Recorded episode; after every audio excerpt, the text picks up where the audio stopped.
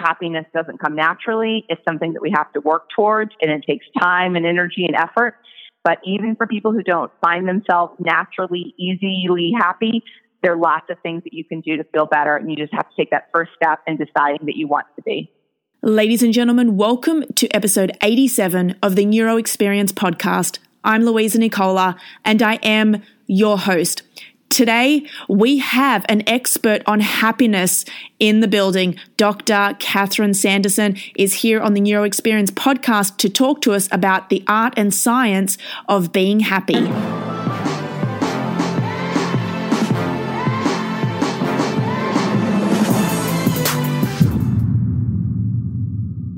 What is happiness? It's amazing to think that we live in a society where we literally need to be trained on how to be happy. This area caught my interest when I was reading into the neuroscience of depression. So I went on to read many articles and literature and came across this book called The Positive Mind Shift, written by Catherine Sanderson. And I knew that she had to come onto the podcast. Catherine got her PhD from Princeton University. And in this episode, she's going to be talking to us about the science of happiness and how we are responsible every single day for making ourselves happy. Just like I say with motivation, you can't just wake up and have it. You have to generate it, which is just the same as happiness. Guys, you can't just expect to magically be happy. You have to put in the work. You have to put in the work to be happy and put in the work to stay away from the things that aren't making us happy. So, as always, if you enjoy this episode, please screenshot it, pop it up in your Instagram story, or leave a review on Apple iTunes. Let's go. Catherine, welcome to the show. I'm so excited to have you on here. I'm a huge fan of yours, your research, your book. So, I'm so excited to get into the neuro experience with you. I love talking about happiness. So, thanks so much for the invitation. Now, before we get into it, I need to ask you how do you start your morning? I start my morning with a lot of coffee. I'm pretty much addicted and I, I look forward to it and I especially look forward to it in the winter, but all year I drink a lot of coffee. Our no no morning routines, no um you've got no meditation practices, no visualization. The the most effective thing for me I find is walking. So what I do, I have two dogs and what I try to do is after I have some coffee, sort of pull myself together, I like to get outside as long as the weather permits and I find this walking, just a physical act of walking, especially outside, always sort of gets me thinking more creatively and focused for the day. I love that. Now, I'm a big fan of yours because you speak a lot about happiness and you are a professor of psychology. And in 2012, you were named one of the country's top 300 professors by the Princeton Review. So, can you please give us a brief background on who you are, what you studied, and everything else? Sure. So I was an undergraduate at Stanford University and I was a graduate student at Princeton. And my research sort of early in my career focused on two different lines of research. I looked at close relationships, so what makes us happy in our friendships, our dating relationships, our marriages, and then also health. So what predicts people's safer sex behavior, healthy eating patterns, things like that. And so I did these two very different in theory lines of research and really, over the last, oh, about 15 years, there's been a growing move in psychology to look at how those two lines of research really intersect in terms of the field of positive psychology and our greater awareness of the mind body connection and how powerful it is. Mm. And what was the biggest findings that you that you had? So for me, I think what's been most surprising and also frankly personally relevant is that there are people in the world who have a predisposition towards happiness, who sort of come by it naturally, probably through their genes. Mm. But even if you don't naturally have it, and I do not naturally have it, there are things that we can do, behaviors, thoughts that we can actually practice and get better at. And so no matter where we start on the natural happiness continuum, there are things that we can all do to make us feel better. I I'm so excited to get into it because I um I actually wanted to tell you that I, I, I went and did this yoga session. It was a laughter yoga session. It was down um, near the water in Dumbo. We sat on the grass, and I actually didn't know too much about it, but we actually you know we sat there, we did yoga, and we had to force ourselves to laugh, and it got me thinking. It got me thinking a lot about what are we becoming in 2019, where we're doing things like that to get us to be happy again, because I feel like we're running around, you know, trying to look for the best thing. You know, we look at social media. We we we're trying to live this life that we don't know too much you know we compare ourselves to other people. So then when we're running around trying to buy the right shoes trying to get the right job trying to get the right boyfriend trying to get the right hair because we think that that's going to make us happy. And i know you speak um, and you have a lot of information about you know your thoughts on social media and what's making us happy today and what's making us unhappy yeah, that's such an important question. I'm so glad that you raised it. And your intuition is exactly right. That one of the challenges is that many people feel perfectly happy right up until they start comparing themselves to other people. And as you've just pointed out, on social media, everybody's life looks great. People look happy, they present the good, you know, the wonderful trip they've taken, you know, their professional success, etc. And so when we spend time on social media, we start feeling worse about our own lives. Mm, mm. And so, what are you teaching out there? You're saying, okay, great, there's this thing called happiness, and I've studied it on a, a biological level, and you have to go out there and, you know, because you can't just wake up. It's like motivation. You can't just wake up in the morning and uh, be motivated. You have to generate it. And that's a lot like happiness, right? Absolutely. And and I think one of the keys is that we can do things that we think will make us happy. Oh, I'll be happy if my hair looks like this or if I get a raise or if I take this trip or you know this professional accomplishment happens. But the reality is happiness is in our thoughts and our behavior. And what's important about that is it means that we can actually do things to make ourselves feel happy and it's frankly not spending more time on social media or buying the perfect pair of shoes. So, what is it? What are some of the thoughts and behaviors um, that we should be doing to make ourselves happier? So, I want to be very clear that this is not a one size fits all because sometimes, you know, I'll say something and you know what I mean? And people will say, like, well, no, that doesn't work for me. So, I want to give you a few different options because one of the keys really is that people need to find the thing that works for them. Mm. But some pretty consistent findings in the literature. One, spending time in nature. Uh, that could be exercising, but it could just be walking. It could be looking at a beautiful sunset while you have a glass of wine and look outside. Uh, anything that we can do to spend time in nature actually makes us feel better in terms of our psychological well-being. It makes us feel more creative and sort of stimulated at a cognitive and intellectual level. It also may even help us live longer. It's good for our health. So, one, nature. Mm. Uh, two, giving to other people. And that could be anything. It could be donating to charity. It could be volunteering with an organization you care about. It could be paying for the person in line's coffee right behind you, you know, a random act of kindness. It could be donating blood. So any of those things are really great ways to increase happiness. And, and then three, what research shows is there are actually pretty simple things that we all kind of take for granted that we know do make us happy. So, um, getting enough sleep, exercising regularly, uh, for some people, practicing religious and spiritual beliefs. Those are all things that really help.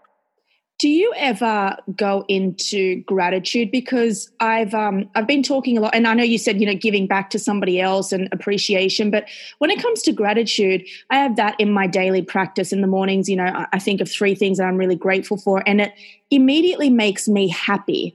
And I know there's a lot of science behind how the brain perceives gratitude. Do you think there's a do you think there's a link between feeling happy and gratitude? Absolutely. And I love that you do that everything first thing in the morning. Many people develop a regular practice. It, it, could be first thing in the morning. It could be at night right before you go to bed. And, and then you have these three things that you're focusing on that remind you of what is good in your life right now. And the key thing about practicing gratitude is it has to be things that are good in your life right now, not things that will make me happy once I retire, win the lottery, you know, um, buy a house, you know, whatever. things that make you happy right now. It's also really important to express gratitude towards other people. So there's a wonderful study by a professor of psychology, Marty Seligman at Penn, and he talks about the value of writing a gratitude letter. So literally expressing to somebody else what they've meant to you, how they have changed and shaped and influenced your life, and then traveling to that person, standing in front of them and reading it aloud. Mm, I haven't done that, but I'm actually going to have to practice that because I'm so interested in, like, actually, you know, when I interview people and interview um, professors such as yourself, I really want to delve into it, like, after I do the podcast and find out what it did for me. So I'm going to have to update you on that um, after I do it. Um, please do. Please oh, do. I will. I'll send you an email. Um, now, in your most recent book, it's called The Positive Shift Mastering Mindset to Improve Happiness, Health, and Longevity. Now, you spend a lot of time discussing the benefits of being happy, happy, positive, and optimistic. So, on that spectrum, what are some of the challenges that men and women face that are preventing them from being happy? So, I think one of the real challenges is that there are people who have a tendency to focus on the bad, um, who engage in something that we actually call in psychology rumination, in which you focus on what is bad in your life. So what is difficult, what is challenging, you know, things that have gone poorly instead of successes. So one of the challenges is for people who are not naturally easy, genetically happy, they can really kind of get into a negative thought pattern or spiral. And that, of course, does not make you happy. Mm simple simply said. But here's the thing. What i know is that when we focus on the negative aspects of any situation in our lives it's mainly because the brain wants a safe place for us to go to. And a safe place is that dwelling phase it's that place where we know that if you know if we dwell on this negative thing then we don't have to you know find something to make us happy or be positive. So it's safe there. And the, the problem is having all of that negativity, it gains momentum. And then people wonder why at 5 p.m., oh, I don't know why I'm so sad. I'm just just really sad. So it's like, well, track your thoughts. And that's why I'm like, you know, where did it stop? So do you think that when it comes to positivity and happiness, it's it is hard because you've got to pick up on, oh, hey, that's a negative thought. I've got to stop it. Well, and and that's one of the keys about actually practicing so I look at it this way. Uh, there are people, many people, uh, who ran a marathon. And you don't run a marathon by starting to run a marathon. You run a marathon by continuing to practice and get better and better at running a little bit and then a little bit more, et cetera. And then eventually you've actually achieved at the highest level and you can make it through the marathon. And that's the way I look at the, the way that we can change our thoughts in terms of taking the negative thought patterns that we have and making them more positive. So yeah, initially we just get into this negative spiral, but if we start catching ourselves, we can actually get significantly better at stopping the negative thought patterns and replacing them with more positive adaptive thoughts. What about really successful people? Have you ever looked at the correlation between really successful people and their you know and their levels of happiness? I have not, and that is such an interesting question, and I am going to do some research on that. Um, and let's talk again sometime because that's a really important question. Do you have an insight into what that would show? Do you have an insight? I could kind of play it out either way. Because um, when I look at successful people and I read up on their stories, they all share one thing in common, and that's a positive mindset. And I also mm-hmm. myself, I find success even on a small scale, like daily successes, when I go into the day with a positive attitude. And it's funny because I've been doing a lot of um, work and, and, research around spirituality because I get asked mm-hmm. about so many times. And I, mm-hmm.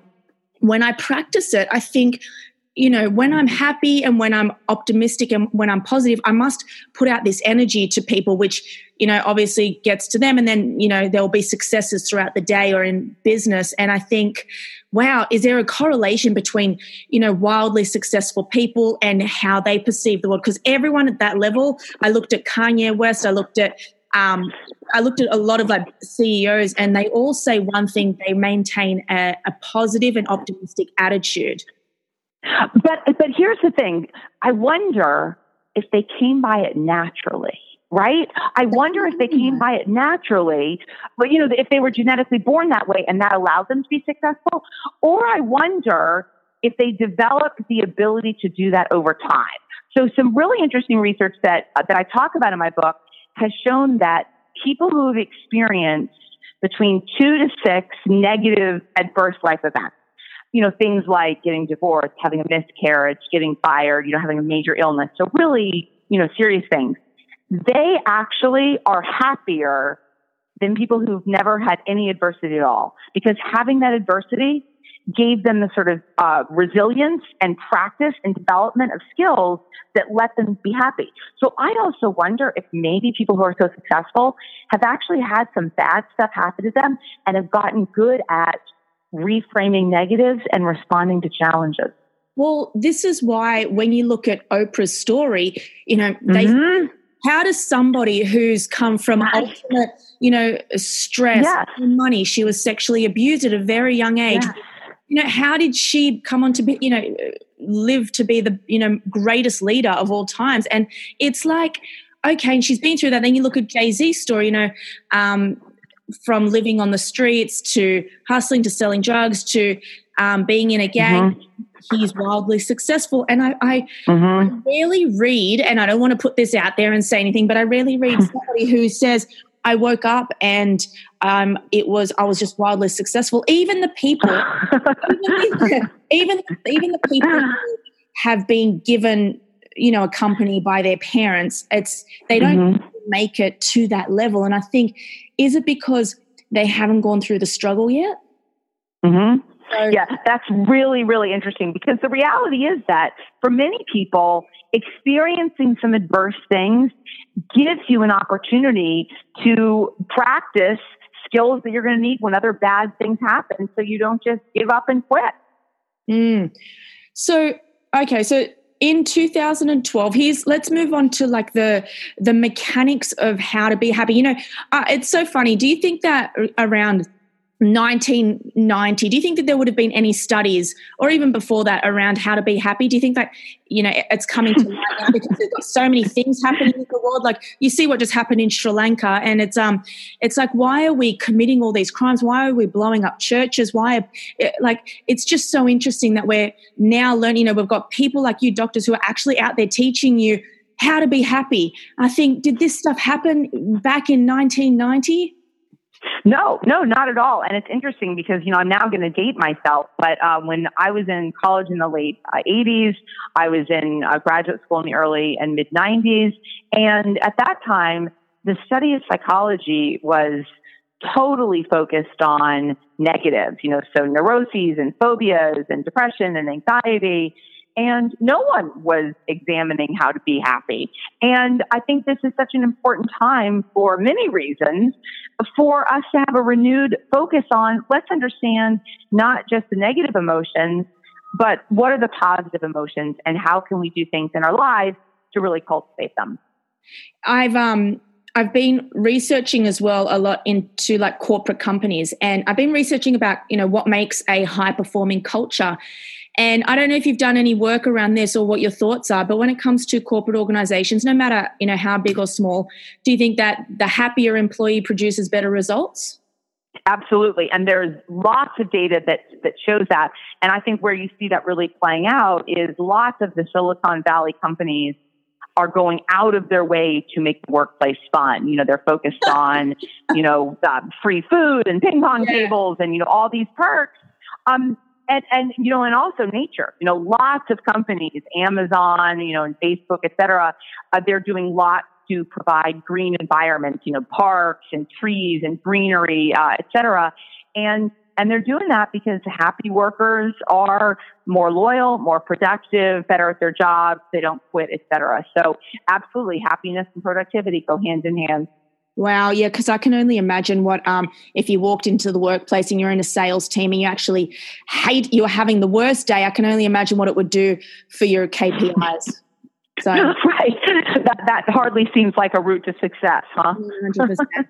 now, in 2012, you gave a fantastic speech. I watched it time and time again, and it was a it was at I don't know which university it was, but it was about the mind body connection, and that is everything that we talk about at neuroathletics. So we work directly with athletes, organizations to build better mind body connections. Um, so what are your views on you know how do your our thoughts beliefs and attitudes directly influence our physiology and physical health well research is now showing more than ever the power of those connections so we know that i mean to some extent we've all heard about that for years because that's the placebo effect right that if you give somebody who has a headache a you know uh, pill and tell them this is a headache remover they will actually feel better even if the pill has, you know, no actual medical qualities whatsoever. So the mind body connection is very clear and we see it in cases of people's health. We see it in recovery from surgery. We obviously see it in athletic performance. And this is something that we're just getting better and better at understanding the mechanisms of, and then hopefully to be able to translate that to really help people. Mm. Well, I I have this you know formula, if you will, and it's you know it goes the thought that you have produces an emotion the emotion produces the action and the action produces your reality and i think a lot of the times when people get caught up in being unhappy or being negative or being mad it's because of their if you track back it's because of they had a thought okay? And that thought made them a bit angry. And then that angry led them to do a certain behavior and that certain behavior led them to be you know where they are today. And i'm so interested in that pathway and really stopping it because instead of you know slapping a band-aid on instead of like going and producing an action and doing the wrong thing and then going oh damn it it's how can we have a preventative way of not even getting there in the first place? And that's what you know that's what you go into and that's what you teach a lot about. It's about doing the daily rituals to make yourself happy. Absolutely. And and as you've just pointed out it's a cycle. So in psychology, we actually call that self fulfilling prophecy because it's basically like once you have a negative thought, a negative expectation, it changes how you feel, it changes how you behave, and in fact, you can create that negative reality. So for people who are trying to improve their lives, psychologically, physically, being able to disrupt negative cycles is an essential part of experiencing better success in all domains. So, what if someone said, okay, Catherine, it's all well and good, but I drink wine at night to make myself happy? So, as I said, it's, it's not one size fits all, right? So, so for some people, that's drinking wine may be a way to quell the negative thoughts, right? It may be a way to sort of get rid of the um, intense anxiety. Now, that crosses a line if it's I'm, you know, I'm drinking a bottle of wine alone, you know, every night or something. But for different people, different things really work. Some people say meditation is really helpful. Other people say I don't find that so helpful. Some people uh, find going to church or temple or synagogue very helpful. Other people sort of say that's not, you know, my theme. So I think it is actually really important for people to figure out two or three behaviors that they have experienced personally work for them and start by making sure you're practicing those behaviors regularly. You raise a really good point there, and it, you, say that it's about finding what makes you happy. And, and I'm sure we've all been through this, but I remember when I was younger, I was always trying to fit in. And what makes me happy is I love, you know, I love the ocean, I love surfing, I love exercise, and I was hanging around. This is around 15, 16, even you know a bit um, later than that. I was hanging around a group of girls who were doing things that I didn't like, and I remember just trying to be with them and trying to fit in, but it wasn't making me happy. And I just I just could not understand why I couldn't fit in. And it was um, this big misconception, you know? And so I love that you said that. I love that you said it's not a one size fits all. And if we can all collectively focus on just ourselves, self awareness, what makes us happy, doing those things, then we're going to be better off. Absolutely. And and I think it's really important to have that self-awareness because sometimes somebody will say, "Oh, well, you know, reading the newspaper or reading a novel really makes me feel good. You should try that." Yeah. And that's wonderful if that works for you, but if that doesn't work for you, it's not really helpful advice. Mm. I wish we could um uh, I wish you were around when I was around 14 years old. I wouldn't have made some of the decisions that I did. Um, so, as we wrap up, we're coming to the end. I am going to ask you um, the question that I ask everyone, and that is what's the one piece of advice that you can give us so we can um, change our lives? So, I think the most important thing for people to remember is that for many, happiness doesn't come naturally. It's something that we have to work towards, and it takes time and energy and effort. But even for people who don't find themselves naturally, easily happy, there are lots of things that you can do to feel better, and you just have to take that first step in deciding that you want to be. I love that. Catherine, if we want to know more, because I'm, I'm, sure everyone will after they've listened to this, where can we find out more about you, some of your talks, and your books? Sure. So I have a website, which is sandersonspeaking.com. And you can go on that and, and you can find out about me, uh, where I've talked. You can watch some videos of talks that I've given. Uh, you can buy my book and you can read more about me. So sandersonspeaking.com. Thanks so much. Thank you so much, Catherine.